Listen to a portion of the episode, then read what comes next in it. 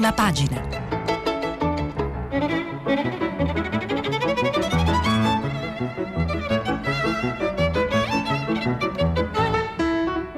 Questa settimana i giornali sono letti e commentati da Marianna Aprile, giornalista del settimanale Oggi.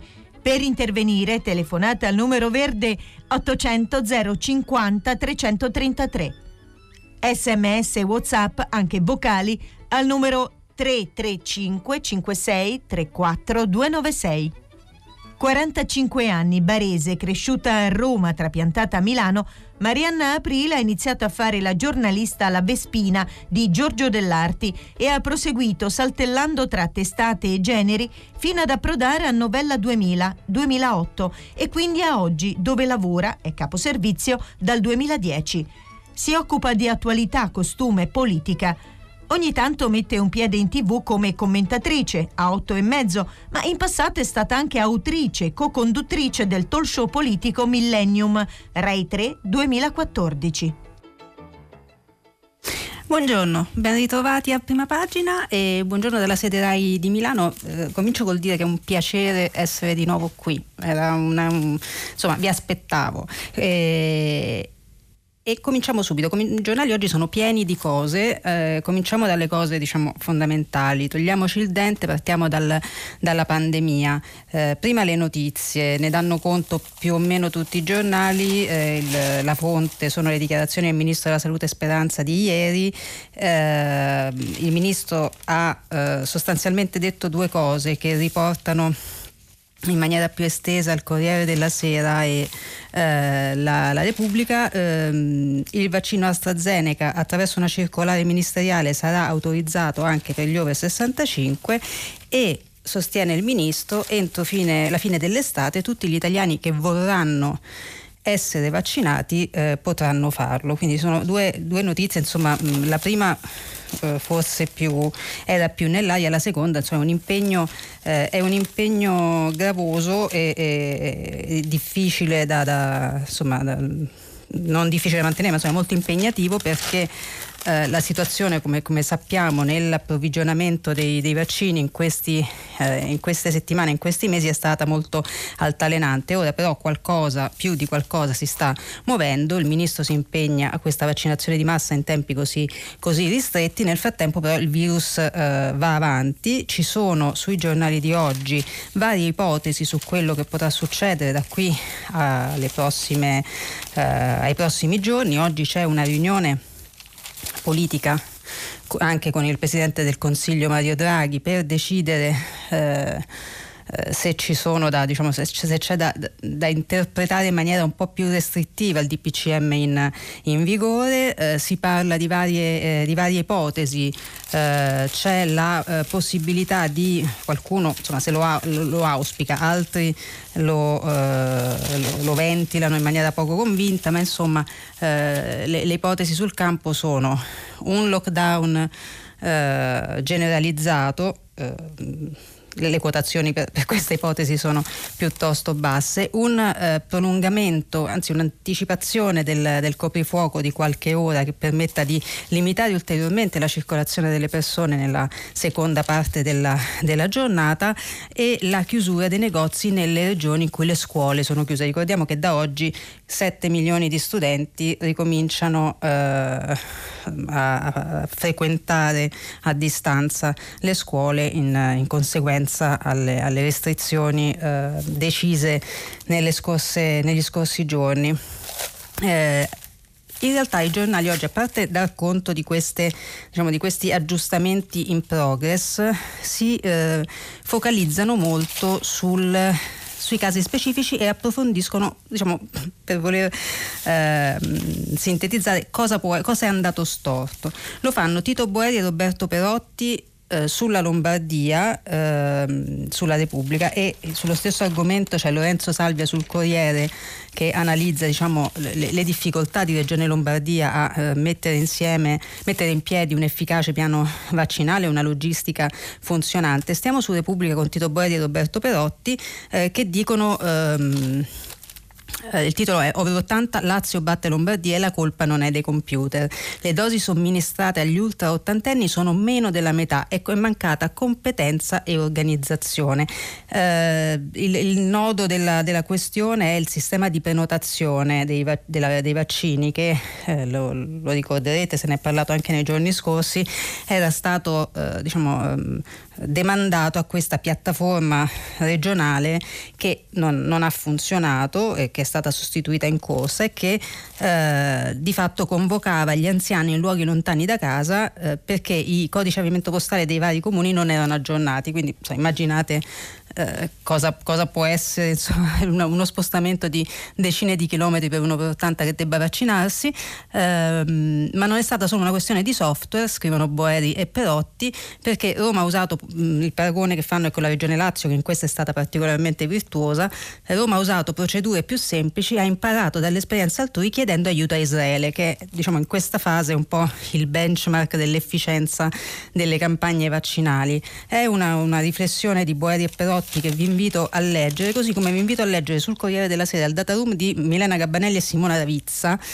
vaccini e contratti, tutti gli errori dell'Italia e dell'Europa. Eh, Gabbanelli e Ravizza si soffermano su, cioè ricostruiscono sostanzialmente quello che è successo nei, negli scorsi mesi, dalle trattative eh, ai, ai, profili di chi era eh, incaricato di negoziare gli accordi con le case farmaceutiche eh, mm, in, diciamo, in ambito eh, europeo, le condizioni degli acquisti, ma soprattutto insomma, eh, al di là diciamo, della ricostruzione che è sempre bene eh, leggersi e eh, tenere a mente per poter meglio valutare quello che ci accade tutti i giorni, però vi invito diciamo, a soffermarvi sulla, eh, sulla ricostruzione anche grafica, c'è un'infografica fatta eh, in maniera molto chiara su quello che è stato il piano vaccinale in Italia. Eh, Gabanelli e Ravizza mettono in fila le previsioni eh, che si erano fatte su quanti vaccini entro quando e lo stato dell'arte. Eh, a oggi, eh, a fronte di una previsione, dell'ultima previsione che eh, doveva Uh, era la quarta previsione fatta dal, dal, diciamo, dal, dagli organismi competenti, prevedeva che entro il 12 febbraio eh, fossero somministrati 15,7 milioni di vaccini, al momento sono 5 milioni per tutte le ragioni che sappiamo di approvvigionamento, ma anche diciamo, per qualche inghippo, come abbiamo visto nel caso di Regione Lombardia ricostruito oggi da Corriere Repubblica, ehm, qualche inghippo nella logistica nell'organizzazione e nel, nell'ideazione stessa delle procedure di, eh, di somministrazione e di convocazione dei vaccinandi. Eh, sempre su Repubblica eh, Alessandra Ziniti eh, riporta un, uh, un, um, uno studio dell'ISPI uh, so, in cui mh, mm, si sostiene che a proposito di errori se uh, nel mese di febbraio si fosse data la precedenza agli anziani, quindi se diciamo, l'ordine delle priorità dei vaccinandi fosse stato diverso da quello che, che è stato messo eh, in campo, si sarebbero salvate 2200 vite. Lo spunto ovviamente per parlare di questo studio è il traguardo, ahimè, eh, che oggi, salvo sorprese, ma vista, visto l'andamento della curva è difficile eh, credere che, che, possa succedere, eh, oggi probabilmente verrà superata la soglia tutt'altro che psicologica dei 100.000 morti in Italia, morti certificati Covid. Insomma, poi ricordiamo che nelle prime fasi della pandemia anche il conteggio delle vittime eh, della pandemia stessa era piuttosto difficile da tenere per le ragioni che abbiamo ripetuto in questo anno tantissime volte, però andiamo a leggere qualche passaggio del, del, della conversazione tra Alessandra Ziniti di Repubblica con Matteo Villa dell'ISPI. Eh, dice Matteo Villa, dopo il Giappone l'Italia è il paese al mondo con la popolazione più anziana e dunque più a rischio. E purtroppo la curva dei decessi è destinata a salire da circa 300 decessi al giorno a 500, spiega Villa. L'aumento dei decessi non ha ancora raggiunto il suo picco e l'effetto vaccino è ancora molto ridotto. Nel giro di due settimane dovremmo cominciare a riscontrare una diminuzione della mortalità del 17%, ma se avessimo concentrato i vaccini nella fascia di popolazione più a rischio, oggi conteremmo già un abbattimento della letalità del 48%. Mm, prima di, di, di, diciamo, di, chiudere questa pagina e segnalarvi solo un altro paio di pezzi sull'argomento, eh, nel pezzo di Ziniti c'è l'identikit che vale sempre la pena ricordare delle 100.000 vittime del, del Covid in Italia. Uh, età media 81 anni che si alza fino a 86 nel caso delle donne, uh, con tre o più patologie a fronte di un'età media dei contagiati che si è attestata sui 48 anni. Quindi questi sono diciamo, i due parametri di riferimento per tenere uh, a mente gli effetti letali del, del virus. Dal sole 24 ore, per rimanere tristemente in tema, eh, il virus accorcia la vita degli italiani. Lombardia ai livelli di 15 anni fa. Quello del, della pandemia è stato uno shock demografico, scrive il sole, persi fino a 5 anni di aspettativa di vita a Cremona e Lodi. Ricorderete, insomma, un anno fa di questi tempi erano tra i, i pochi allora epicentri noti della, della diffusione del virus eh, Cremona e Lodi dove si torna agli stessi valori registrati nel 2005. Milano cede due anni e mezzo.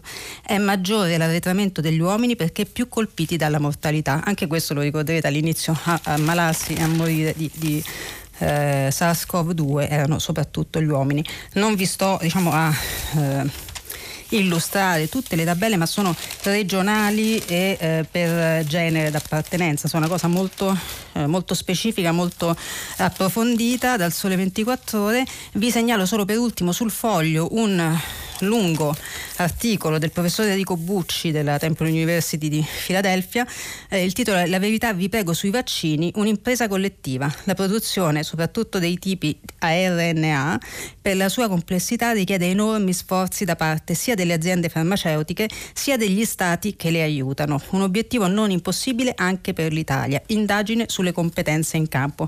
Eh, saprete bene ormai, visto che se ne parla molto, e, e diciamo, è un tema anche molto politico tra le forze di maggioranza, eh, delle forze che sostengono la maggioranza eh, del Premier Draghi la produzione indoor, insomma, la produzione casalinga dei vari, eh, dei vari, vaccini e il ricorso a un vaccino piuttosto che un altro assume spesso anche no, delle connotazioni eh, ideologiche e Bucci in questo caso invece cerca di ricostruire una, un attimo la, la, la, la reale situazione del, dell'ipotesi di produrlo in casa.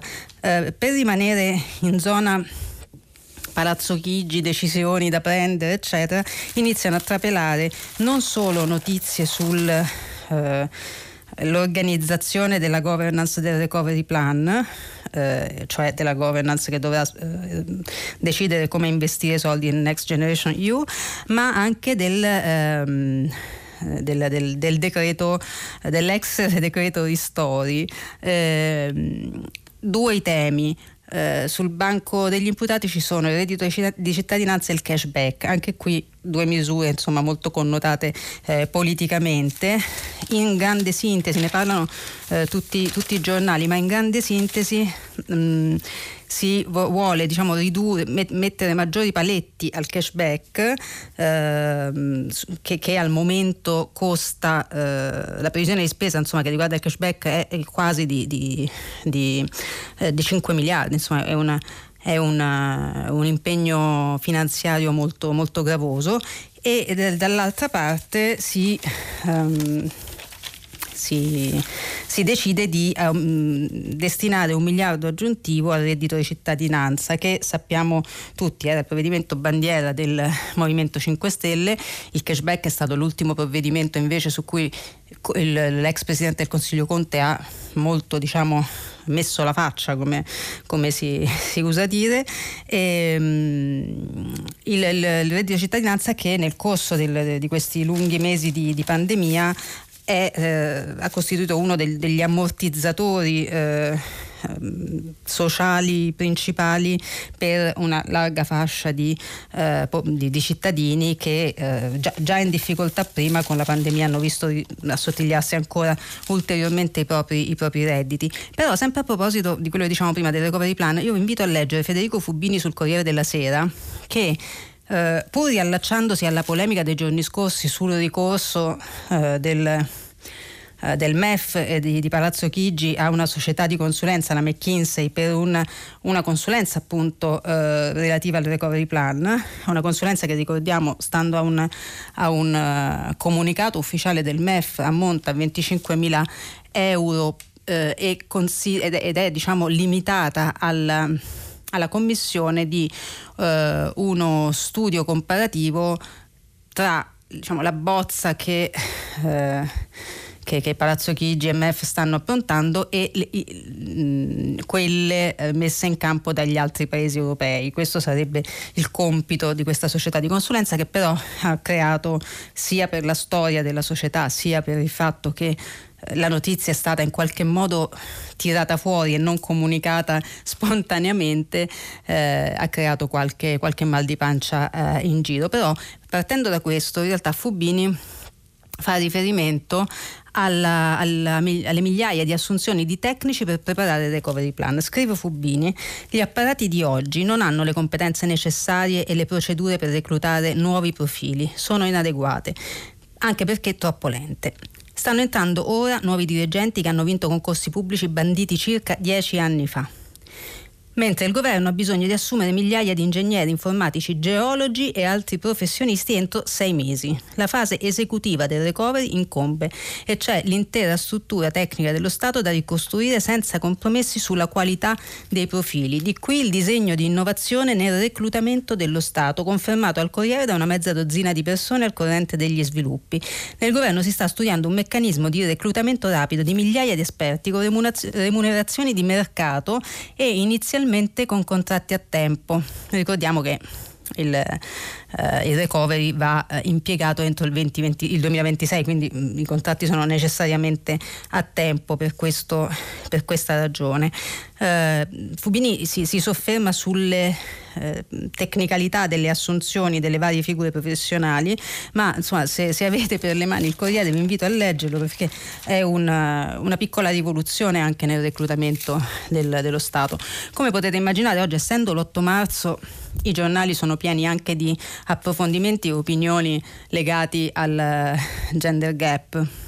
Eh, ne approfitto per segnalarvi che stasera su Radio 3 alle 20.30 per eh, il teatro di Radio 3, eh, trovate ovviamente tutte le informazioni sul sito di Rai Radio 3, ehm, c'è dentro una storia vera se volete, una, una, un'iniziativa pensata proprio per, in occasione della eh, giornata internazionale eh, delle donne, 20.30 Radio 3, tutte le informazioni sul sito. Ritorniamo sui giornali.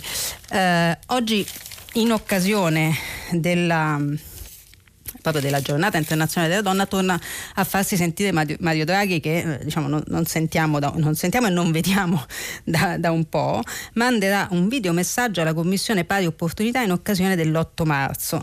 Su, sulla scelta del videomessaggio poi cioè, da, è facile prevedere che ci saranno, eh, ci saranno polemiche vista la, la, diciamo, la grande attenzione comun- al, al cambio di comunicazione di Palazzo Chigi.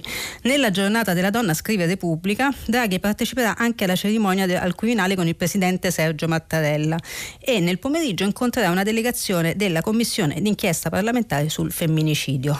Eh, proprio perché Draghi comunica poco, il, gli articoli che riguardano questo suo videomessaggio di oggi tendono a ricostruire cosa, diciamo, il Draghi pensiero in fatto di eh, gender gap eh, attraverso l'esegesi di, diciamo, dei riferimenti al problema che c'erano nei suoi discorsi di... Eh, nei, nei, discorsi che, e nelle repliche pronunciate in, in, Senato e alla Camera in occasione della, del voto di fiducia. Però io vi segnalo mh, su, sul messaggero una che, che mi, spero di non sbagliare, ma mi sembra l'unico che ne dia conto una svolta. Il, il titolo del, del, box è Svolta alla Camera. Bollino di impatto di genere per le leggi. Da oggi alla Camera su tutte le proposte di legge verrà fatta una valutazione di impatto di genere. Si, verifi- si verificherà se un provvedimento possa avere conseguenze negative per la parità. E, e direi che eh, a dispetto del poco spazio che hai sui giornali mi sembra un, un, passaggio, un passaggio, fondamentale. Eh, anche nella stessa pagina Marco Conti, sempre sul messaggero, ricostruisce appunto questa eh, il retroscena del videomessaggio di Draghi alla conferenza de, della ministra Bonetti. E, insomma, è quello che ci si aspetta da questo, da questo videomessaggio, una maggiore centralità non, diciamo, non, non di maniera del problema anche eh, in relazione alla struttura de, de, de, di spesa del recovery plan. Eh, I giornali fanno varie scelte su come celebrare questa giornata. Repubblica con una sovracopertina racconta le storie di 12 donne che hanno perso il lavoro. Va diciamo sulla sul racconto di gente, eh, di donne eh, comuni, dove per comuni insomma si intende tutto tranne che comuni, appunto, storie in qualche modo rappresentative di una, una serie di, eh, di, problemi, di disagi che è facile osservare guardandosi, guardandosi intorno. Eh, dalla stampa, Dacia Maraini, coraggio ragazze, possiamo vincere la paura. Dacia Maraini, insomma, eh, la conosciamo, la conosciamo tutti. Vi segnalo questo breve intervento solo perché eh, l'ho trovato di, diciamo, di di tenera onestà. eh, Maraini fa un, un, un discorso su, sullo, su, quanto sia facile scoraggiarsi in certe lunghe battaglie che spesso non, non, non portano a immediati risultati e però eh, fa una, una conclusione che è un po' una anche un mea culpa se vogliamo. Cosa fare? scrive Maraini. Prima di tutto non lasciarsi scoraggiare, prendiamo l'occasione per rivedere le nostre idee, le nostre sicurezze, rimbocchiamoci le maniche per cercare di costruire un nuovo modo di stare al mondo, più attento al futuro, più responsabile e coraggioso. Io stessa, che oggi sono divisa fra lo scoraggiamento e la voglia di reagire, capisco che devo allontanare lo smarrimento e cercare vitali alleanze per sconfiggere un nemico invisibile, crudele, misterioso. E a proposito proposito di vitali alleanze, su Repubblica, Linda Laura Sabadini, che ricordiamo è direttora del centrale dell'Istat ed è eh, chair di Women 20, è diciamo, il, uno dei, eh, degli engagement group del G20 eh, di quest'anno, ehm, fa un lungo intervento in cui... Hmm, oltre a diciamo, rivendicare il ruolo, la centralità del, eh, de, di alcune figure femminili nel mondo, eh, fa passare in rassegna eh, le leader non solo di, di eh, partiti politici o di governi, ma anche di rivolte, fa un esplicito riferimento alla leader eh, bielorussa Svetlana Tikhanovskaya. Eh, fa riferimento eh, appunto a Greta Thunberg o alle altre vengono sbrigativamente definite eroine, che, che, che una, un, insomma, un riconoscimento molto vago e poco, poco calzante, però diciamo eh, tutte queste figure, scrive Linda Laura Sabatini, sono parte di una grande energia femminile sprigionata per la libertà e il, e il benessere di tutti. Ora la parola, poi arriva all'Italia ovviamente, dopo questo lungo paragone con il resto del mondo, arriva all'Italia e scrive, ora la parola è a voi che governate. In Italia il 70% della grave caduta di occupazione è femminile, il part-time non voluto è il doppio dell'Europa, la precarietà è più diffusa che tra gli uomini, solo il 12% dei bimbi va in un nido pubblico. Se non si agisce ora con il piano nazionale di ripresa e resilienza, quando, appunto qui ritorniamo alla centralità della, del tema nel recovery plan. Bisogna mettere mano al sovraccarico di lavoro di cura sulle spalle delle donne. Non sprechiamo denaro in misure frammentate o di cui non è certo l'impatto sull'occupazione femminile. Scrive Sabadini che riporta altri dati, le fanno da eco nella stessa pagina di Repubblica un intervento di David Sassoli, il Presidente del Parlamento europeo, anche questo zeppo di dati e di buoni propositi che tutti ci auguriamo siano non solo italiani ma anche europei, e un intervento di Paola Severino, sempre sul welfare al femminile, che vi invito a leggere, così come vi invito a leggere sulla stampa una ricostruzione di Mirella Serri sul ruolo delle donne in politica. Non, non, non vi leggo eh, estratti da questo, ma vi leggo solo il titolo. Donne in politica, la lunga marcia. Dalle prime dieci sindache nel 1946 alle otto ministre contro 15 uomini del governo Draghi. È un tema che... Ehm, ritorno un attimo alla, alla disparità diciamo, di reddito perché sul Corriere, sì, scusate, sul, sul, Sole 24 Ore c'è un inter- interessante studio sui redditi delle professioniste che sono più bassi del 35% rispetto, rispetto a quello dei vari colleghi maschi. È uno studio che riporta tutte le varie categorie professionali e quindi insomma, aiuta a, a fotografare molto bene questa realtà.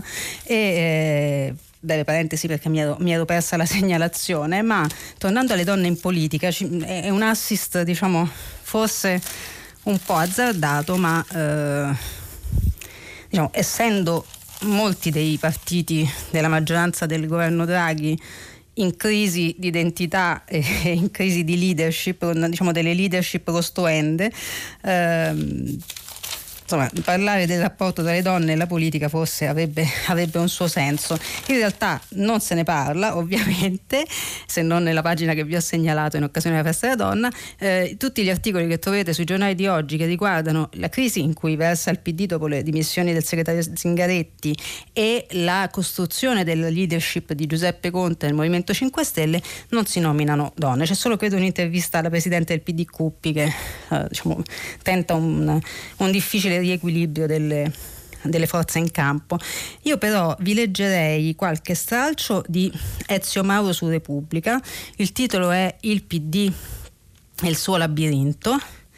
Eh, eh, Mauro ricostruisce diciamo, la storia della, della, dell'antitesi, verrebbe da dire, tra tra il termine socialismo e il termine democratico e eh, sostiene, eh, sostiene mh, eh, Mauro, dice eh, il termine socialismo è molto, definisce un'identità, ora banalizzo, ma insomma questo è il senso.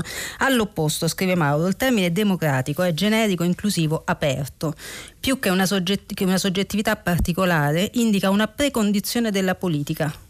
Comune, si può dire, a tutte le forze, almeno in teoria comunque non esclusiva della sinistra. Sembra quasi che nell'impossibilità di dirimere il contenzioso del Novecento sia stata scelta la formula più basica e più larga possibile in cui è difficile non riconoscersi, a cui è difficile appassionarsi. Però quando dal laboratorio si passa alla realtà, le cose si complicano. Intanto qual è l'interesse sociale di riferimento, la classe o il ceto che può riconoscersi in questo profilo politico a parte la, la parte di cittadinanza da rappresentare? Che cosa tiene insieme ceto, interesse, società, politica dentro un orizzonte democratico? Continua diciamo, a, a, porre queste domande fino a che ehm, arriva diciamo, a Nicola Zingaretti eh, e dice eh, per, per, tutte queste ragioni la discussione che si stava aprendo dentro il PD spargendo la nebbia dell'ambiguità è più figlia del vecchio mondo che delle esigenze nuove, dettate da quel gigantesco fattore di cambiamento che è il virus. Adesso Zingaretti, dopo l'atto d'accusa, deve dare battaglia fino in fondo, se non vuole ridurre uno scatto politico a uno scatto di nervi. La sua è una scelta coraggiosa, dopo mesi di presenza responsabile ma debole. Può diventare una mossa utile se costringe tutto il PD a venire allo scoperto e a dire pubblicamente cos'è la sinistra oggi e cosa può fare per il Paese. Si esercita sull'argomento anche Massimo Cacciari che eh, vado a recuperarvi. E, ehm, e, e scrive Zingaretti facendo veramente eco dalla stampa a Ezio Mauro di Repubblica, eh, il PD nasce da un formidabile equivoco che non si vuol chiarire, che si rimuove da 15 anni sistematicamente. Non è detto che finalmente si affronti neppure ora, malgrado il quasi epitaffio dettato da Zingaretti. L'equivoco consisteva nell'idea di una spontanea conciliabilità tra un welfare di ispirazione paleo-socialdemocratica e modelli di politica finanziaria ed economica derivanti dalle, dalla prepotente affermazione nel corso degli anni 80 e 90 delle teorie politiche liberiste. Um, come tenere aperte prospettive simili dopo le dichiarazioni di Zingaretti? Per tutti dovrebbe risultare chiaro che non vi è salvezza nel protrarre compromessi tra correnti. Quindi entrambi, Cacciari e Mauro, diciamo, chiedono una vera uh, rifondazione delle basi su cui uh, si, tiene, si regge il PD. Uh, vi segnalo accanto a Cacciari dei calcati che ehm, in, un, in, un'analisi del draghismo e la legge del padre sostiene appunto che nella politica italiana di oggi Draghi abbia eh, iniziato a ricoprire un ruolo quasi paterno, con una, un tipo di paternità diversa da quella incarnata da Berlusconi e Grillo in passato, ha, ha ritrovato la funzione orientativa del padre. È un discorso, come immaginerate, molto, eh, molto eh, diciamo, eh, approfondito che, che, che, non ho il tempo di leggere, ma insomma se, se, l'argomento vi appassiona lo trovate a pagina 9 della, della stampa. Nel frattempo Zingaretti è andato da Barbara D'Urso ieri, ricorderete la polemica sul tweet di sostegno per la chiusura della trasmissione, eccetera, quasi con un gesto diciamo, di sfida, ha fatto la sua prima vera uscita pubblica dopo le dimissioni proprio a, eh, nella, nella trasmissione di Canale 5 ovviamente questo ha portato eh, vari giornali a esercitarsi sulla cosa, ma io come sempre quando ci sono cose di questo genere eh, tendo ad affidarmi a Filippo Ceccarelli che è un, un, un di, di, Repubblica, un formidabile lettore di questi, di questi eh, passaggi non solo politici ma anche molto di costume. Eh, Ciccarelli però ehm, lo cito anche perché mette insieme la D'Urso, eh, scusate, Zingaretti della D'Urso con l'altra notizia di ieri, cioè Renzi a Dubai.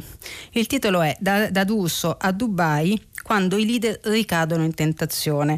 Vi invito a leggerlo perché ovviamente la penna di Ceccarelli su queste cose è particolarmente felice, però il parallelo sostanzialmente regge perché dice non sono, nessuna delle due cose costituisce un reato, però c'è quel, diciamo, quel, quel senso di sfida alle, alle, critiche che si, che, insomma, che, che si ricevono che va, andrebbe, andrebbe indagato. Nel frattempo sulla stampa eh, si dedica una pagina proprio alla presenza di Renzi a Dubai in cui gli si chiede appunto conto delle sue relazioni da quelle parti come già era accaduto con lo scoop dei Fittipaldi per domani eh, per quanto riguarda la, la, la, il board di Bin Salman.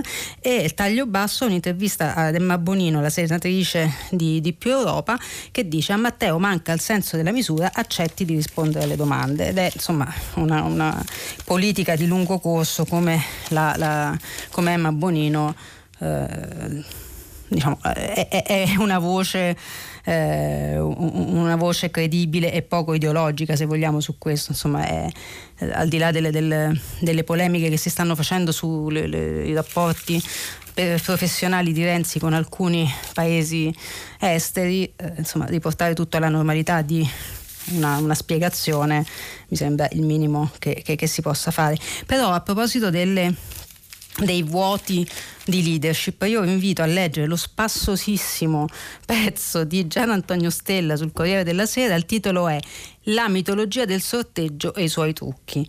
Uh, Gian Antonio Stella ricostruisce diciamo, la, la, storia del sorteggio uh, da, da, diciamo, dal, dal, dal, dal, mito greco alla politica uh, e neanche troppo velatamente arriva ad alludere al fatto che insomma, in mancanza di, di, di, leader, di leader che si sappiano formare sul campo potrebbe costituire una via di fuga, insomma è una provocazione molto dotta, molto colta che, che Gian Antonio Stella fa oggi. Nel frattempo a proposito di costruzione di leader, dal Fatto Quotidiano apprendiamo, e non solo, eh, ovviamente l'articolo del Fatto Quotidiano è più informato di, degli altri eh, che abbiamo trovato su, sugli altri giornali, c'è persino una foto benché sgranata di eh, Giuseppe Conte e Beppe Grillo a Marina di Bibbona, a casa di Grillo, dove hanno pranzato insieme e dove per tre ore hanno parlato di come strutturare il Movimento 5 Stelle e come diciamo, evitare che la balcanizzazione del movimento che si è eh, manifestata negli ultimi,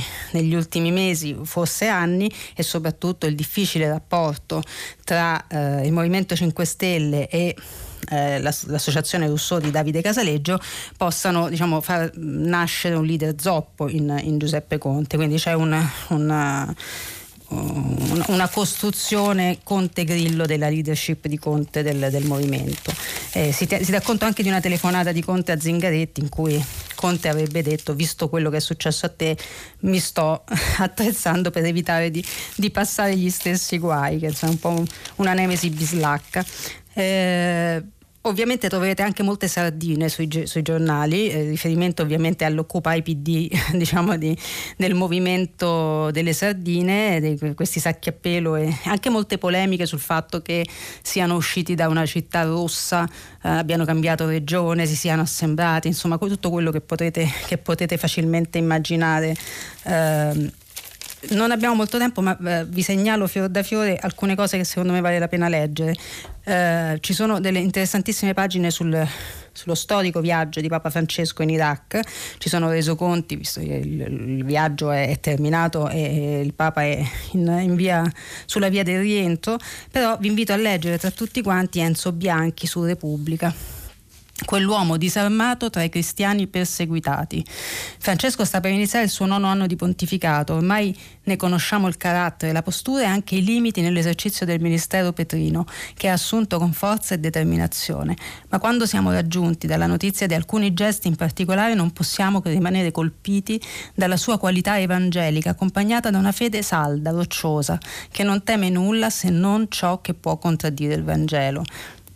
Eh, Bianchi si sofferma sui gesti altamente simbolici e non solo, anche molto, diciamo, con effetti molto concreti, molto reali che il Papa ha compiuto in questo suo viaggio in Iraq di cui avete visto ampie cronache nei, nei telegiornali e sui giornali delle, della scorsa settimana. Vi segnalo anche un, eh, la storia di Roberto Sanna dalla Sardegna in Svizzera a morire, il Parlamento è indifferente. Roberto Sanna aveva 34 anni, era malato di sclerosi laterale amiotrofica, la SLA, che la conosciamo tutti come SLA, ha scelto di andare in Svizzera per suicidio assistito e ha fatto un lungo, ultimo viaggio dalla Sardegna per arrivare fin lì. Un altro caso che afferma l'associazione Luca Coscioni rappresenta un dolore raddoppiato dall'indifferenza parlamentare. Morire in Italia in questi casi estremi infatti è legale, ma mancano le regole. L'associazione Coscioni ha così nuovamente scritto al, al, Ministro della Salute Roberto Speranza per chiedere con urgenza l'emanazione di regole chiare per tutte le strutture pubbliche del Servizio Sanitario Nazionale e ai comitati etici, in linea con le decisioni della Corte Costituzionale. È un breve box che però affronta un tema enorme perché ricorderete insomma dopo la storia di Fabiano Antoniani, di DJ, di DJ Fabo e il pronunciamento della Corte Costituzionale sul processo cappato che ne era nato. No? Eh, Marco Cappato aveva accompagnato in Svizzera Fabiano Antoniani e, e, si era autodenunciato per questo.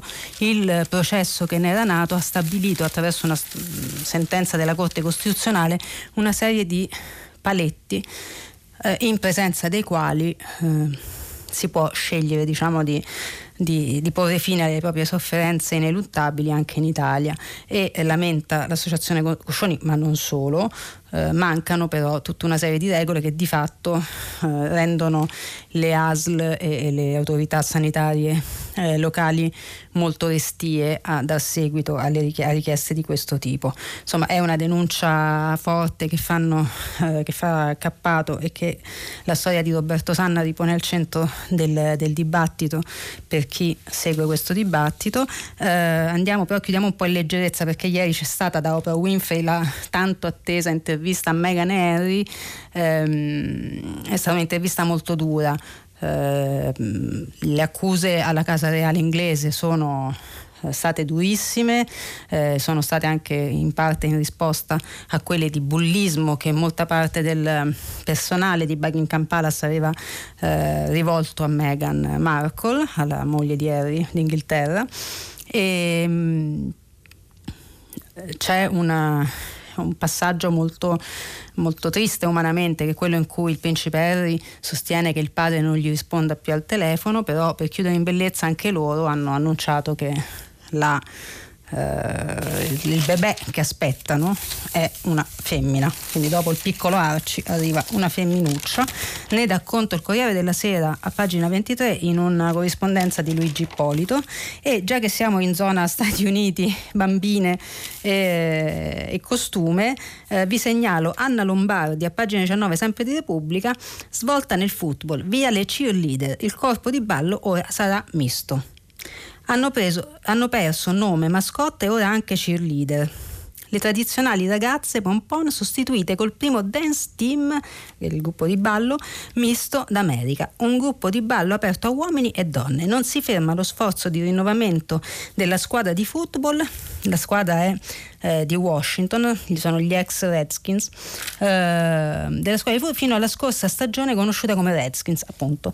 Un tempo la più conservatrice d'America, visto che fu l'ultima ad accettare afroamericani nel 1962 e solo dopo la minaccia di un'azione legale da parte dell'allora presidente eh, Kennedy, John, John Fitzgerald Kennedy, il cui allenatore George Allen negli anni 70 dovette addirittura chiedere a Richard Nixon di non sbandierare troppo il suo esserne tifoso, temendo temendo che gli arbitri fischiassero falli per motivi politici.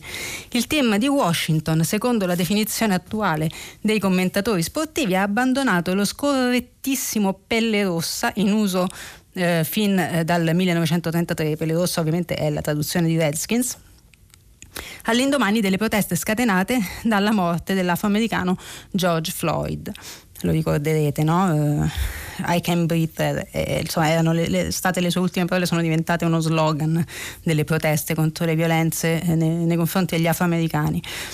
Cedendo ad anni di polemiche contro quel nome dai eh, connotati razzisti offensivo per i nativi, mettendo in cantina pure la mascotte, caricatura di un capo tribù, con tanto di piume e nasone. Ora, tutti, tutte le polemiche che normalmente si fanno sul politicamente corretto, insomma sulle sensibilità delle minoranze in giro per il mondo, eh, qui eh, diciamo eh, stanno, stanno a zero, nel senso che è evidente dall'articolo dell'inviata Anna Lombardi di Repubblica che è in corso nel, nel, diciamo, nella gestione e nell'identità pubblica di, questo, di questa um, squadra di, di, football americano una, una, un'evoluzione insomma, in, in termini di, di, di, maggiore rispetto. Certo, diciamo, il, il, corpo di ballo maschi eh, femmine ancora non si era visto, però sarà interessante vedere la loro prossima partita per capire che cosa, che, cosa, che effetto fa. diciamo. E, ehm, scusate, no, ah, abbiamo ancora qualche minuto. No, sono stata troppo veloce. Allora vi segnalo una, diciamo, per, una, una battuta, Matteo Salvini è uscito dal suo proverbiale riservo e ha concesso un'intervista a Libero. Eh, che, che, viene diciamo, pubblicizzata dal quotidiano come la prima intervista diciamo, dopo, dopo la, il ritorno al governo. È un'intervista di Pietro Senaldi del direttore ed è un'intervista che, che, Senaldi titola così pensiamo a chi lavora migranti e scuola ecco cosa chiederò a, a Draghi eh, cosa chiederà Draghi Su, a proposito di migranti chiederà eh, che ehm, vi leggo direttamente lo scambio a proposito del, del, del tema Uh, I confini italiani sono confini europei. Da inizio anno, nonostante il Covid, sono già sbarcati 5.000 clandestini. Di questo passo il 2021 sarà un anno terribile e non possiamo permetterci. A normative vigenti è possibile controllare meglio i nostri confini come fanno da tempo altri paesi europei come Germania, Spagna, Francia, Mar- Malta, Slovenia. Conto di parlarne al più presto con il Presidente Draghi e con il Ministro Lamorgese lui dice il ministro Lamogese, insomma la ministra Lamogese, almeno l'8 marzo eh, facciamo i correttori di bozze, eh, facciamo come tutti gli altri paesi europei, volere e potere. Ora vi leggo questo, eh, questo passaggio perché ieri eh, si è tenuto anche un, un'udienza sul processo ehm, Nave, relativo al caso na, della nave Gregoretti a Catania, in cui appunto Matteo Salvini è imputato eh, per, diciamo, per, aver impedito lo sbarco di quella nave, ricorderete il caso, e ehm, ne danno conto quasi solo i giornali di, eh, diciamo, di area eh, che titolano tutti eh, più o meno eh, la, la, la Lamorgese assolve Salvini, cioè la ministra Lamorgese, cioè l'attuale ministra dell'interno che ha preso appunto il posto di Matteo Salvini al Viminale, avrebbe eh, rilasciato una testimonianza che di fatto avvalora la, eh, la, tesi difensiva di Matteo Salvini per cui eh, i migranti erano lasciati a bordo delle navi magari per un tempo un po' più eh, lungo eh, rispetto a, al sopportabile prima del rilascio di un porto di sbarco per esercitare pressioni sull'Europa. E sarebbe diciamo una una spiegazione che sia la Morgese sia Luigi Di Maio avrebbero in qualche modo con le loro eh, testimonianze eh, avallato. Eh, ora, il, i termini di quel processo, lo ricorderete, sono molto Mm, giu- giuridicamente eh, abbastanza, ma diciamo politicamente molto frastagliati perché eh, tra i vari casi delle varie navi tenute eh, lontane dalle coste italiane durante la presenza di Salvini al Viminale eh, ci sono delle differenze legate più a ragioni di pesi politici eh, di Salvini nel governo di cui faceva parte piuttosto che di reali valutazioni della situazione, della singola situazione. Per, per dirla in soldoni, eh, nella prima parte del governo giallo-verde, eh, diciamo, la, la, la, quel genere di decisioni erano in qualche modo avallate sia dal ministro Toninelli che dal ministro delle infrastrutture che, che appunto presiede tra virgolette i porti italiani, sia dal presidente del Consiglio Conte.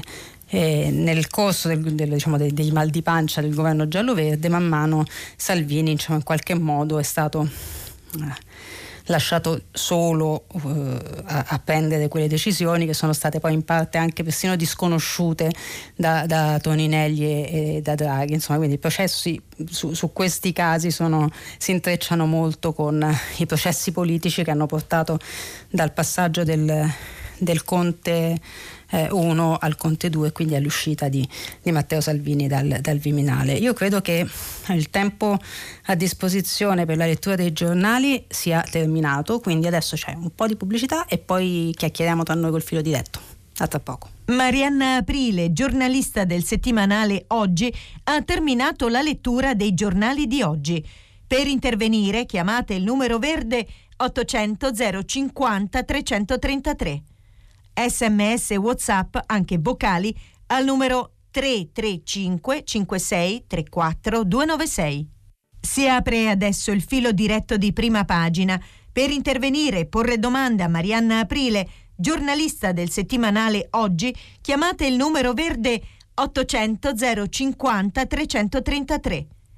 Sms WhatsApp, anche vocali, al numero 335 56 34 296. La trasmissione si può ascoltare, riascoltare e scaricare in podcast sul sito di Radio 3 e sull'applicazione Rai Play Radio. Rieccoci qui. Pronto? Chi c'è in linea?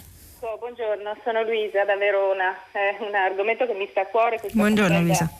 Eh, le, le, posso chiedere solo di alzare leggermente la voce perché la sento molto lontana? Sì. Allora, oggi è la festa della donna, se ne parlerà su molti giornali, su tutti i giornali, come si è sempre fatto, i giornali che sono il veicolo della nostra cultura, nostra, del nostro pensiero, eh, che però eh, io osservo ogni volta non hanno mai, o perlomeno la maggior parte, non ha mai avuto un direttore donna. Allora non, raramente un vice direttore, difficilmente un caporedattore e così via. E diciamo che le donne nel, nel, nei quotidiani sono presentissime perché forse, forse, lavorano anche più degli uomini, ma sempre diciamo con dei ruoli... Certo, non apicali, eh, dice lei. Diciamo, questo è una forma di, di, piccola ipocrisia, se il passaggio deve essere culturale mi aspetto, mi aspetto da, questi, da, questi, giornali certo. un, diciamo, un contributo. Sì, eh, la, la, fotografia che lei fa è, è giusta, eh, ci tengo però a, a ricordare Agnese Pini, eh, direttrice del, della Nazione QN il resto del Carlino e, e, a ricordare anche che ci sono molte vice direttrici nei quotidiani italiani, non ultima appena eh, nominata Stefania Loia del, del, della Repubblica, insomma c'è la Stancanelli al Corriere, c'è anche il Fatto Quotidiano una vice direttrice donna, Maddalena eh, Oliva, insomma le, le vice dire- fino, al, diciamo, fino alla vice direzione e ai, ai, ai, capi redattore ce la possiamo ancora fare. Sulle direzioni le do, le do ragione, i giornali così come le università, così come i reparti in cui eh, a dispetto della grande presenza di, di medici donna eh, i primari sono quasi sempre maschi, insomma è, è una, eh, una, uno schema che purtroppo ritroviamo in molti settori eh, della, della, vita di tutti i giorni e della cultura.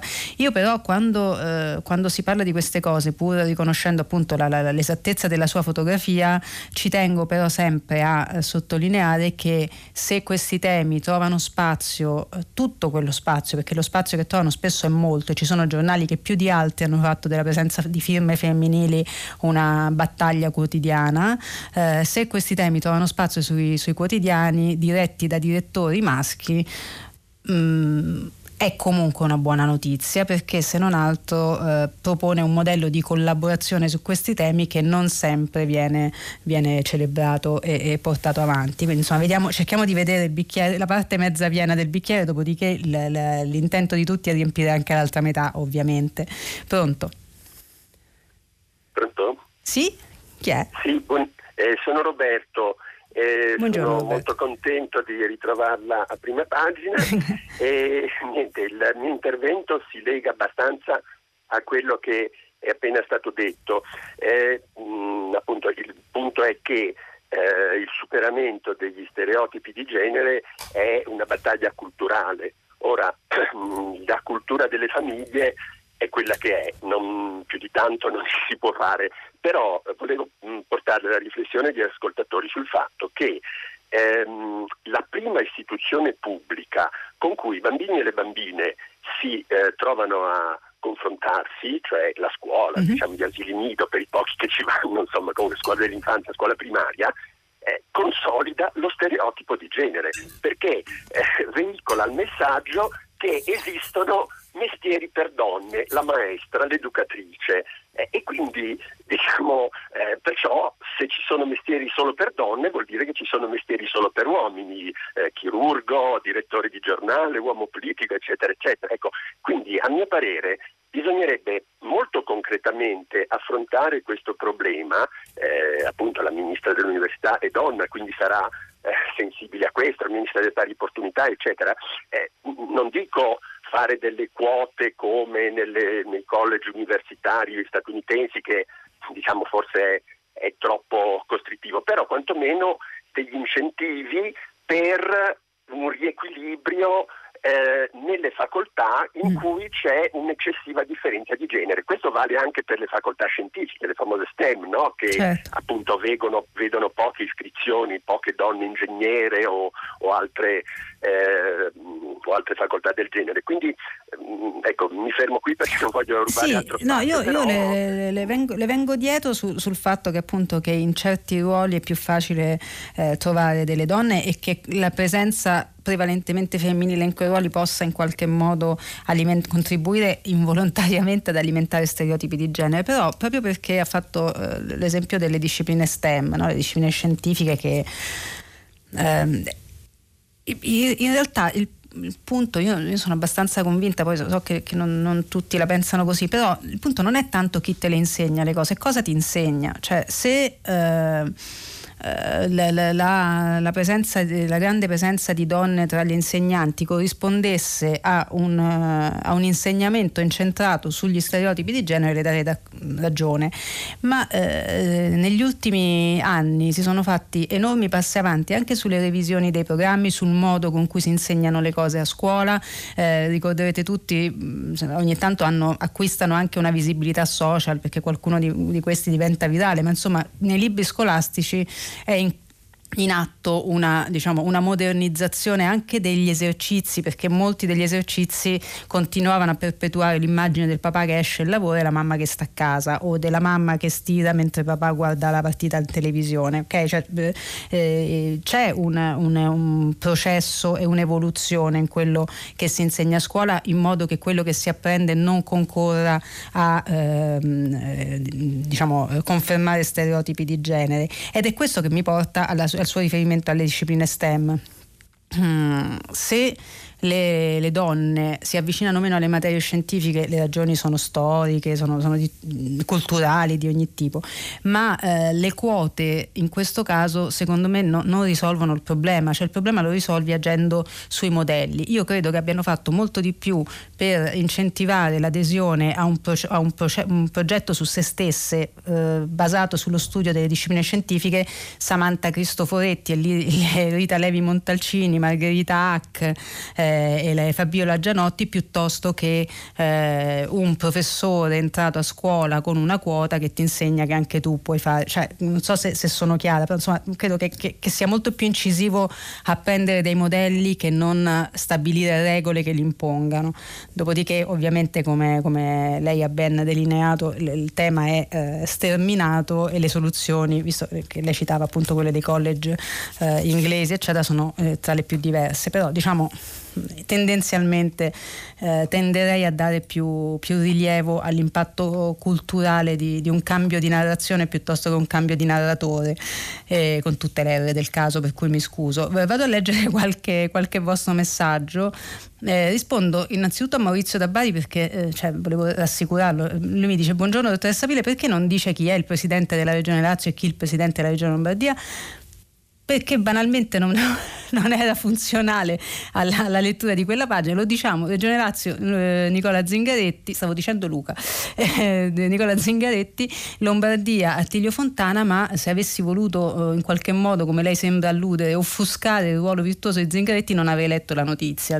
Quindi insomma no, no, non cerchiamo sempre cose che non esistono.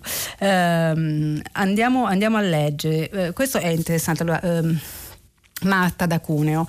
Buongiorno, per quale motivo non vogliamo rendere obbligatorio il vaccino per i dipendenti pubblici? Come cittadina, quando usufruisco dei servizi del mio Stato, voglio essere sicura quanto più possibile di non prendermi Covid chi ho davanti. Se, ne, se i miei interlocutori dipendenti pubblici vogliono liberamente scegliere di non vaccinarsi, è giusto possano scegliere, ma vadano a lavorare in altro luogo.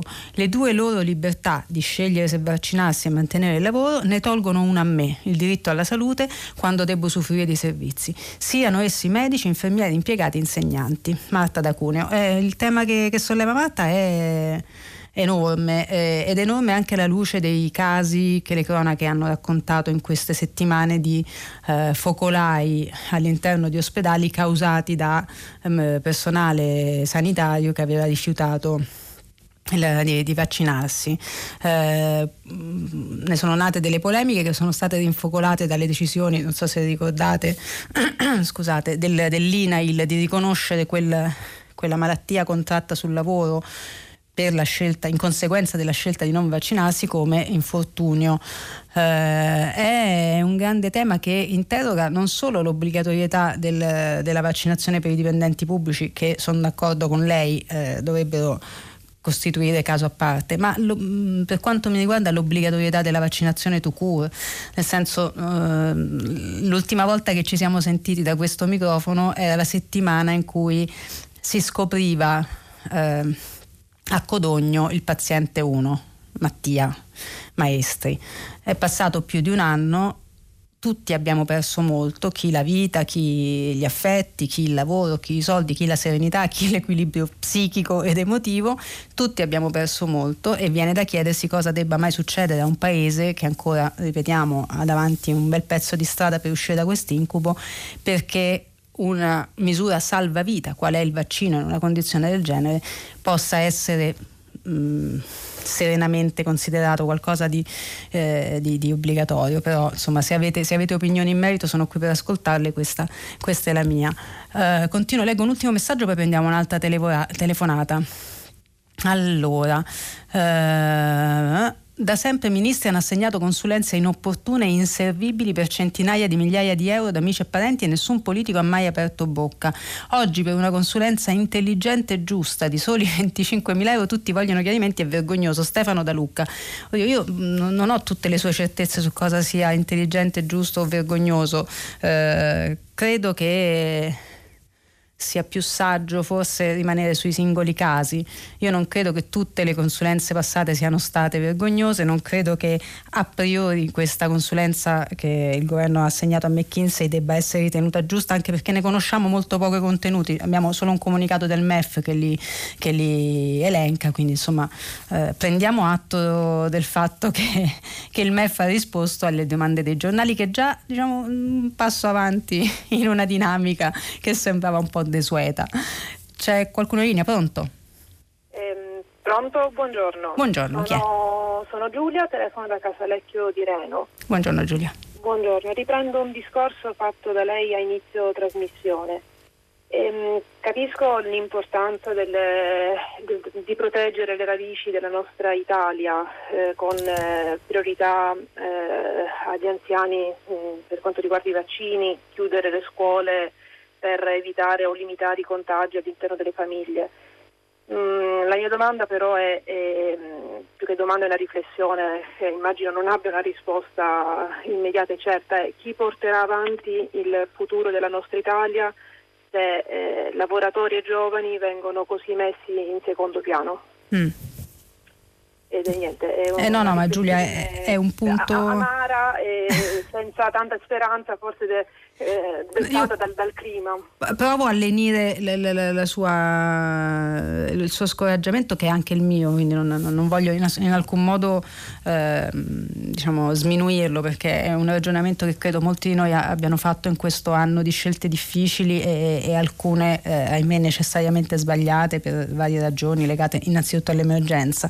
È un, te- è un tema enorme, etico, politico, economico, so- culturale, a chi dare la precedenza. Eh, ora ovviamente non è che arrivo io qua stamattina e lo risolvo, però posso, posso, solo mettervi a parte del ragionamento che, che ho fatto eh, io in questo anno. Um, preservare i deboli è una, un, una legge che, che, vale ovunque, vale sempre in qualsiasi epoca. Non solo è un modo che, che le comunità hanno per definire la propria identità anche in relazione alle cose a cui danno la precedenza, ma perché in questo caso cinicamente conviene alla comunità medesima. Se noi avessimo faccio un esempio molto banale che, che spero colga il punto sua, del suo ragionamento. Se noi avessimo dato la precedenza nelle vaccinazioni alla, alla, al tessuto produttivo del paese, no? prima le fabbriche, prima eh, gli insegnanti, prima i giovani, poi ricordo che sotto una certa età, sotto i 16 anni, i vaccini non possono essere somministrati ai giovani, quindi ci sono anche dei limiti proprio scientifici in queste, in queste decisioni che vengono prese, eh, limiti di efficacia proprio dei, dei vaccini se noi avessimo dato la precedenza diciamo, alla parte attiva, produttiva del paese, noi ci saremmo ritrovati verosimilmente con ospedali e terapie intensive ancora più in sofferenza rispetto a come le abbiamo avute e le stiamo avendo e purtroppo temo le avremo. Perché? Perché le fasce più deboli, che sono quelle più esposte e quindi quelle che più facilmente poi contraggono la malattia in maniera eh, così seria da necessitare un ricovero, li avrebbero eh, saturati. Questo che significa? Che se qualcuno, sto facendo un discorso molto cinico, ma per dirle che le cose sono molto più complicate di come eh, spesso ce le, ce le raccontiamo e le, e le, vediamo. Se qualcuno di quella fascia produttiva che in quel caso avremmo deciso di tutelare avesse avuto un tumore, la necessità di una chemio, la necessità di una prevenzione eh, periodica per malattie ereditarie, qualsiasi cosa le venga in mente, avrebbe trovato degli ospedali inservibili.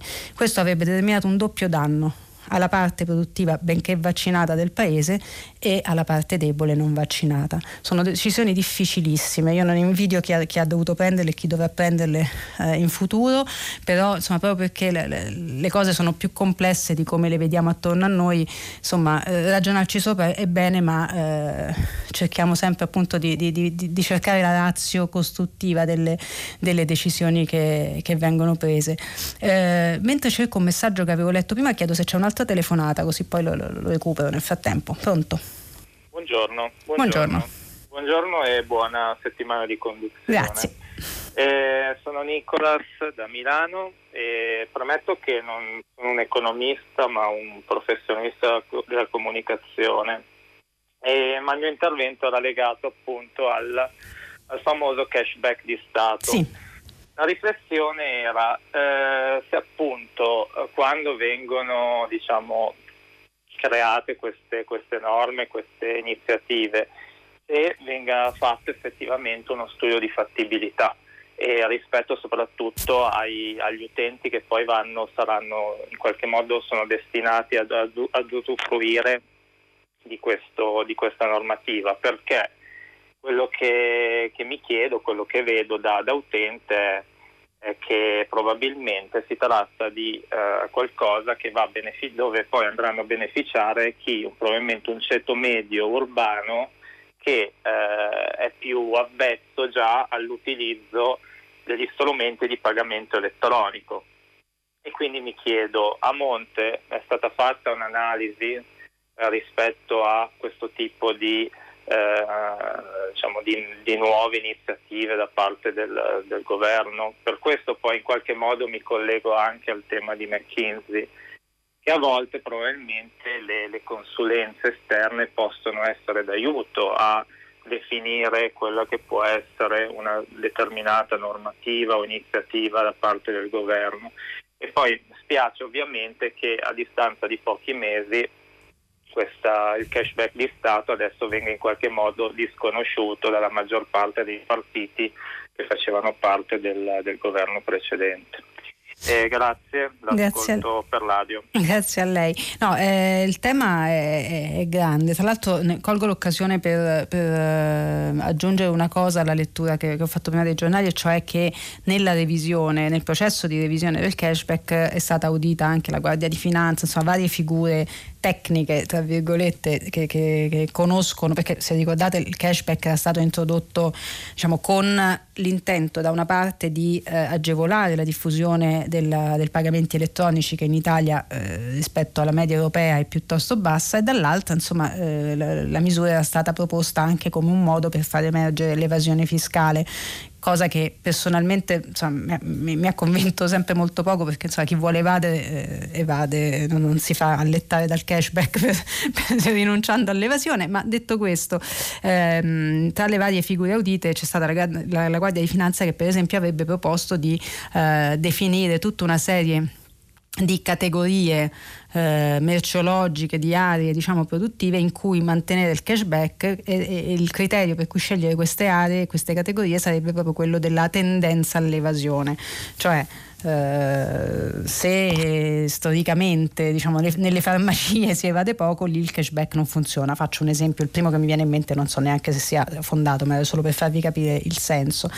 E, ehm, per il resto sì, eh, ricollegandomi a quello che diceva, cioè sul fatto che spesso si ha l'impressione che alla base dei provvedimenti non ci sia uno studio reale di fattibilità o di impatto, eh, le dirò che, che è spesso stata anche la mia di sensazione, eh, me la spiego con il fatto che gli ultimi anni sono stati politicamente molto tumultuosi, cioè, sono, i partiti hanno dovuto eh, ingaggiare delle, delle, vere e proprie gare tra di loro per erodere eh, popolarità, consenso, con, ricordiamoci siamo al terzo anno di legislatura, al terzo governo, quindi per, per riuscire a stare dietro a questi, a questi terremoti devi in qualche modo accontentare il tuo elettorato, anche perché nel frattempo ci sono scadenze elettorali locali, regionali, regionali, eccetera.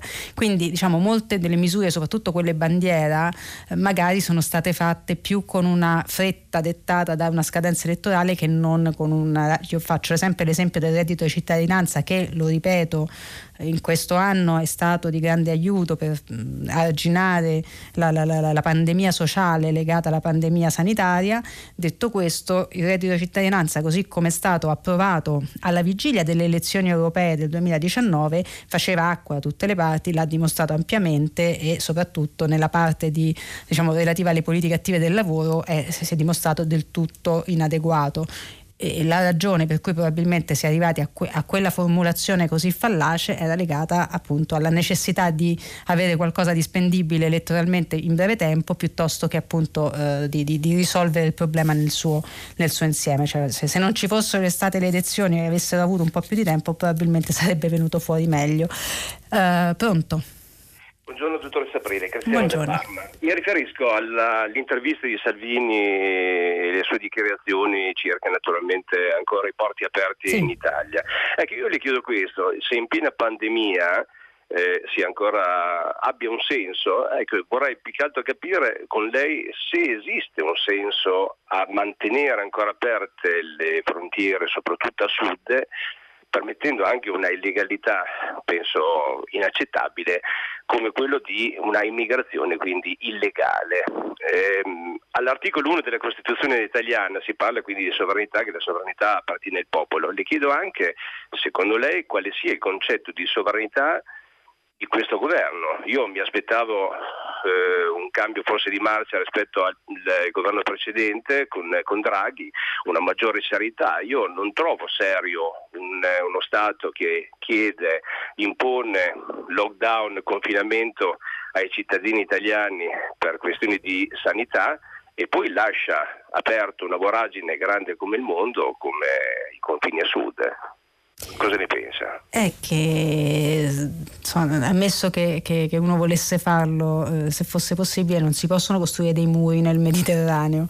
Eh, l- non vedo in quale modo potremmo mai impedire eh, che chi scappa da dal continente africano eh, non approdi a Malta, in Italia, in, eh, in Spagna, eh, cioè, eh, a meno di non, non, fare il blocco navale chiesto da sempre da Giorgia Meloni o a meno di non lasciarli eh, in rada come è stato fatto in più occasioni non solo da Matteo Salvini, eh, cioè, l'unica, l'unica, via civile eh, è lo sbarco, dopodiché sono d'accordo con lei, il tema enorme è quello che succede quando stanno a terra questi, non quando ci arrivano, se mi permette. Cioè, il, la grande sfida è eh, fare in modo che ed è stato anche uno dei, dei propositi eh, esplicitati dal, dal, primo ministro, dal, dal, presidente del Consiglio Draghi in, in, all'inizio del suo, del suo mandato. Eh, vero, la vera sfida è fare in modo che la risposta da quando sbarcano sul territorio italiano e non solo, anche maltese, spagnolo, eccetera, sia europea è lì che bisogna essere bravi e sovranisti, non nel tenerli in mare o nel, nell'augurarci che la Libia li tenga chiusi per anni in prigioni lager documentatissime che ci ostiniamo a ignorare e in parte per via traverse a finanziare. Quindi eh, diciamo eh, le cose come stanno. La, la, a parte che insomma in, credo sia anche piuttosto prematuro, eh, per il motivo per cui non le rispondo nello specifico, chiedersi che tipo di sovranità sia quella espressa dal governo Draghi eh, diamoci e diamogli il tempo di capirci due cose, nel senso che va bene tutto, ma non è che si possa in due settimane esprimere tutto quello che si è in grado o si deve esprimere. Quindi io sono molto attendista su, sul giudizio al governo Draghi e, e per quanto vale la, il mio invito, invito anche lei a esserlo. Eh, vero è che Uh, se dobbiamo uh, stare a, ai, ai, fatti di questi pochi giorni, abbiamo la decisione di, del blocco doganale della spedizione di AstraZeneca verso l'Australia, che è stato un, un'impuntatura diciamo così, se l'avesse fatta Matteo Salvini l'avrebbe sbandierata come il trionfo del sovranismo. Uh, in questo caso è stato un, um, un gesto che rivendicava una maggiore, un maggiore rispetto da parte della, del, di AstraZeneca delle, degli impegni presi con il paese, quindi chiamiamolo come vogliamo, vogliamo chiamarlo un gesto, eh, un inno alla sovranità, come volete, cioè io non, non, sono, non, sono, una feticista delle etichette, trovo però che sia un cambio di passo eh, notevole. Per il resto aspettiamo, eh, io mh, mm, non so lei, cioè io per, mi aspetto un cambio di passo sulle politiche migratorie non in un senso o nell'altro, ma in un senso di maggiore organizzazione situazione perché eh, fermo restando che in Africa ce l'abbiamo portato noi il Covid, tanto per chiarire, cioè la minaccia eh, pandemica dall'Africa non esiste, non è mai esistita, semmai siamo stati noi in Nigeria, il primo caso l'ha portato in italiano, tanto per farle un esempio, ma ehm, quando queste persone arrivano vengono tenute in quarantena, vengono tamponate, quindi da quel punto di vista non c'è nessun motivo di creare allarmismi. Eh, l'unico vero allarme che tutti dovremmo porci è quello su come noi, Italia, eh, noi paese europeo nel 2021 eh, intendiamo l'accoglienza, che non vuol dire prendiamoli tutti, perché già mi leggo i messaggi, prenditeli a casa tua, no, non significa quello, significa avere un'idea di quello che è l'accoglienza e l'integrazione, di chi ha il diritto di essere accolto e integrato, non della, dell'universo mondo. Pronto? Pronto? Sì, chi è? Buongiorno, eh, sono Piero Palombini da Corridonia. Buongiorno Piero. Eh, buongiorno dottoressa, sono un medico di medicina generale, medico del territorio e da pochi giorni sono uscito dalla malattia, dal Covid. I nostri auguri. Sì, per mia fortuna, però cioè, mh, quando si è dentro quel marasma si ha paura anche per se stessi, no? Certo. E un mese e quattro giorni chiuso a casa non è stata simpatica. Ho scoperto recentemente andando all'INAI che l'INAI non riconosce per quello che riguarda la nostra professione l'infortunio sul lavoro e la morte sul lavoro, mentre invece altre categorie come gli ospedalieri, per carità, io me ne voglia, a loro viene riconosciuta regolarmente. Le sembra giusto? Cioè, lei sta dicendo che Le... i medici del territorio, non, se, se, si ammalano di Covid o mh, Dio non eh, voglia, muoiono? Eh, sì, eh sì, purtroppo sì, guardi, ed è gravissimo. Io ho scoperto queste cose perché vado regolarmente all'INE, quindi i colleghi dell'INE mi hanno detto queste eh, cioè, cose. Ma l'ordine a cui lei appartiene sono... ha fatto qualcosa? Eh, in... Ho chiamato immediatamente l'ordine, ma l'ordine sembra che boh, non, nicchiano, non, non, vogliono discutere, non vogliono prendere atto di questa situazione. Ma guardi, è, è, è, non mi sono ammalato andando a pesca, eh. non, non, non, non insinuavano. Oltre, oltre ai rimproveri dei figli, io mi devo sentire anche, come dire, mh, ho messo da parte per quello che riguarda questo rischio. No, la, trovo, la trovo una denuncia sacrosanta. Se ne sono andati, molti sono, sono morti anche qui in questa regione, quindi io sono un po' indignato.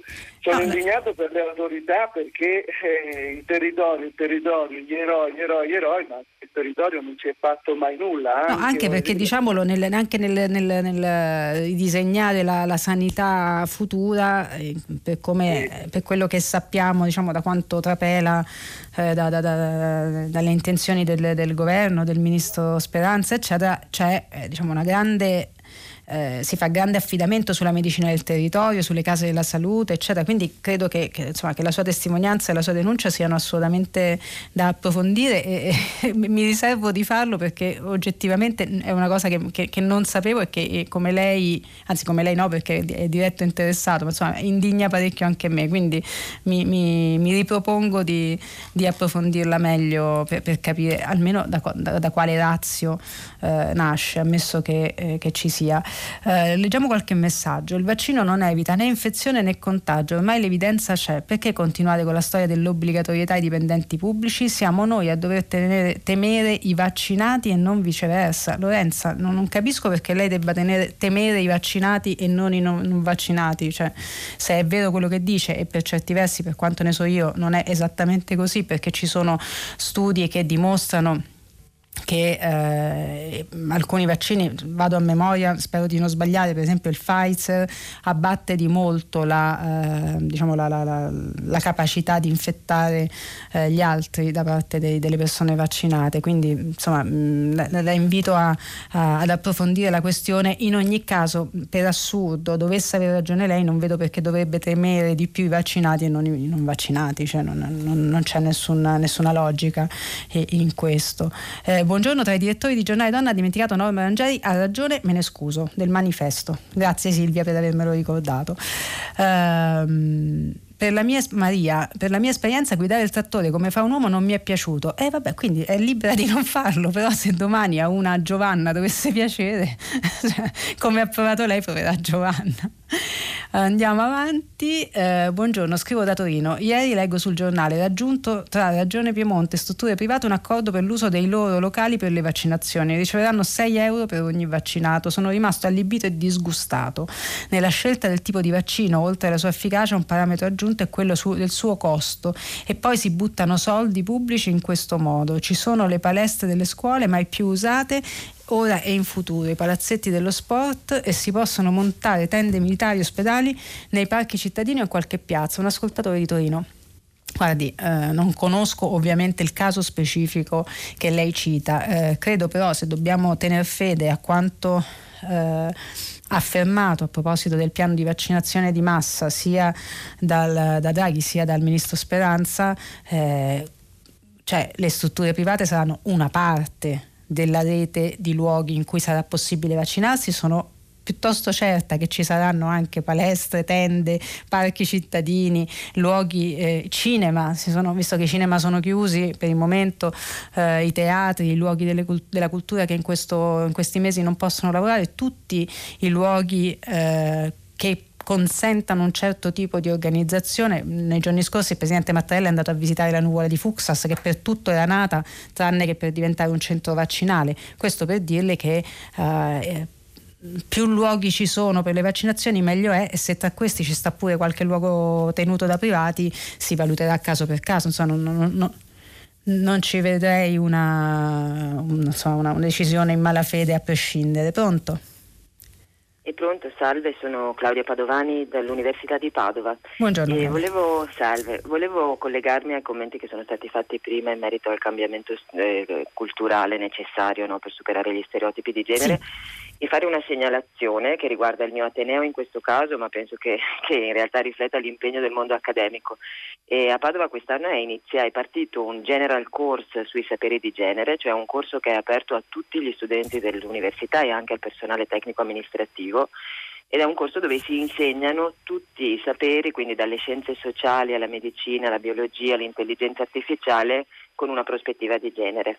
E la cosa che per noi è stata abbastanza sorprendente è che essendo la prima edizione si sono iscritte più di 300 persone, quindi questo secondo me è segnale del fatto che ci sia un interesse ma anche una consapevolezza no, del Posso chiedere se c'è una prevalenza di genere tra le 300 persone che si sono iscritte? C'è una inevitabile certa prevalenza di ragazze che si sono iscritte ma non solo. Okay. e anche di, di provenienze dei, di vari dipartimenti, quindi compreso ingegneria, medicina, la posso trattenere solo qualche altro secondo per chiederle un esempio di come eh, lei dice tutti i saperi sono, sono, insegnati con una prospettiva di genere. Ci fa un esempio, cioè, mh, mm, non so, eh, un esempio proprio concreto su, su, cosa, su come cambia l'insegnamento di una data materia in base a questo approccio? Allora, io mi occupo di comunicazione di media e quindi io ragiono sulle cose che avete raccontato prima, di, no, anche di dove sono le donne nei ruoli apicali, ma certo. anche come vengono rappresentate le donne e gli uomini all'interno del mondo dell'informazione e quindi lì noi continuiamo da molti anni ad avere dei dati che ci dicono che ci sono degli squilibri, delle sottorappresentazioni, delle invisibilità con leggeri miglioramenti ma tempi molto lunghi.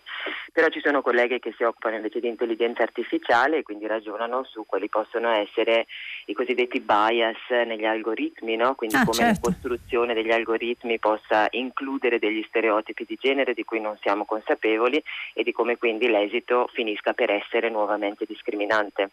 Anche, anche in prospettiva, vista la, sempre maggiore, il sempre maggior peso che per esempio l'intelligenza artificiale ha nelle, no, nelle nostre vite quotidiane. diventa fondamentale, ma infatti io la cosa che volevo dire era al di là del lavoro culturale, che secondo me la cosa fondamentale che noi dobbiamo tenere presente è che sono dei saperi di cui avremo bisogno nelle professioni certo. e allora penso per esempio al piano per il nuovo rinascimento della ministra Bonetti oppure a questa, a questa bellissima notizia che abbiamo avuto no? per cui le leggi che passeranno dalla certo. Camera eh, dal Parlamento italiano verranno valutate per l'impatto di genere, però quelle sono delle attività che hanno bisogno di competenze specifiche e spesso non sono solo di tipo giuridico o non sono solo di tipo sociologico. Quindi come dire, pensare no, che i saperi delle nuove generazioni devono contenere questa, questa prospettiva, questa capacità di leggere è fondamentale, ma è fondamentale per affrontare questa sfida immensa che noi abbiamo davanti, cioè le professioni hanno bisogno di essere orientate anche da una prospettiva di genere e delle diversità. Mm. Lode all'Università di Padova. Eh, speriamo no, in realtà ci sono molti sforzi in altri Atenei. No? State contagiando un po' in Diventa fare rete e speriamo che questo avvenga presto. La ringrazio davvero molto Claudia. Grazie. Eh, Pronto? Pronto? Eccoci, chi è? Buongiorno, Alessandro da Roma. Buongiorno Alessandro. Intanto eh, tanti auguri per questo 8 marzo, anche se non si può dire che sia una festa, ma insomma... Eh, Vabbè, gli auguri fanno sempre comodo, non siamo schizzinosi. Eh, cioè. no. Ma io invece, guardi, invece sono un po' schizzinoso perché nel senso che sono rimasto un po' eh, colpito da questo tristissimo sketch che c'è stato al Festival di Sanremo tra eh, Fiorello e Amadeus. Eh, che, quale dei tanti? È quello in cui si, si, prendeva in giro l'opera lirica e, mm, e il balletto. Sì, le, le, chiedo di essere sintetico perché abbiamo pochissimi secondi sì, vorrei rispondere. Allora, premetto, premetto vabbè, io sono musicista, quindi sono particolarmente colpito, ma già il fatto che Amadeus dica che è stato a, a sentire un'opera lirica in teatro un paio di volte con questa, con questa trasparenza già lascia un po' di stucco, ma poi eh, al di là delle battute facili sul fatto dell'applauso, che non si sa quando applaudire, eh, queste sono cose vecchie come il cucco. Sì, veloce questo, che abbiamo, ci, ci, chiudono. In questo momento storico, con, con i teatri che chiudono, con questo settore in sofferenza, questa cosa qui io l'ho trovata veramente di pessimo gusto. Veramente posso, posso capire, insomma Posso capire che la sua sensibilità sia stata ovviamente colpita e che si sia sentito offeso, eh, così come molte altre sensibilità possono essersi sentite offese da, da, altri tipi di siparietti, insomma non, non, non, sto a dichiarare i miei, eh, però insomma io tendo eh, sempre ad avere un atteggiamento benevolo in quattro ore e mezza di diretta per cinque giorni consecutivi con quei ritmi, ogni tanto lo scivolone concediamolo, altrimenti siamo, insomma, siamo di fronte... Non non siamo ancora di fronte all'intelligenza artificiale, ecco, siamo ancora di fronte a esseri umani. E quindi no, io insomma invito tutti, invito tutti a stare più, più, più, attenti a quello che si dice, ma insomma eh, siamo anche più clementi. Noi eh, adesso ci dobbiamo fermare, fermare. c'è il giornale radio, eh, Vittorio Giacopini conduce pagina 3 eh, poi ci, saranno, ci sarà il primo movimento e alle 10 tutta la città ne parla che ovviamente prenderà spunto da una delle vostre telefonate o dei vostri messaggi. Io vi do appuntamento a domani qui alle 7 e un quarto e vi auguro buona giornata.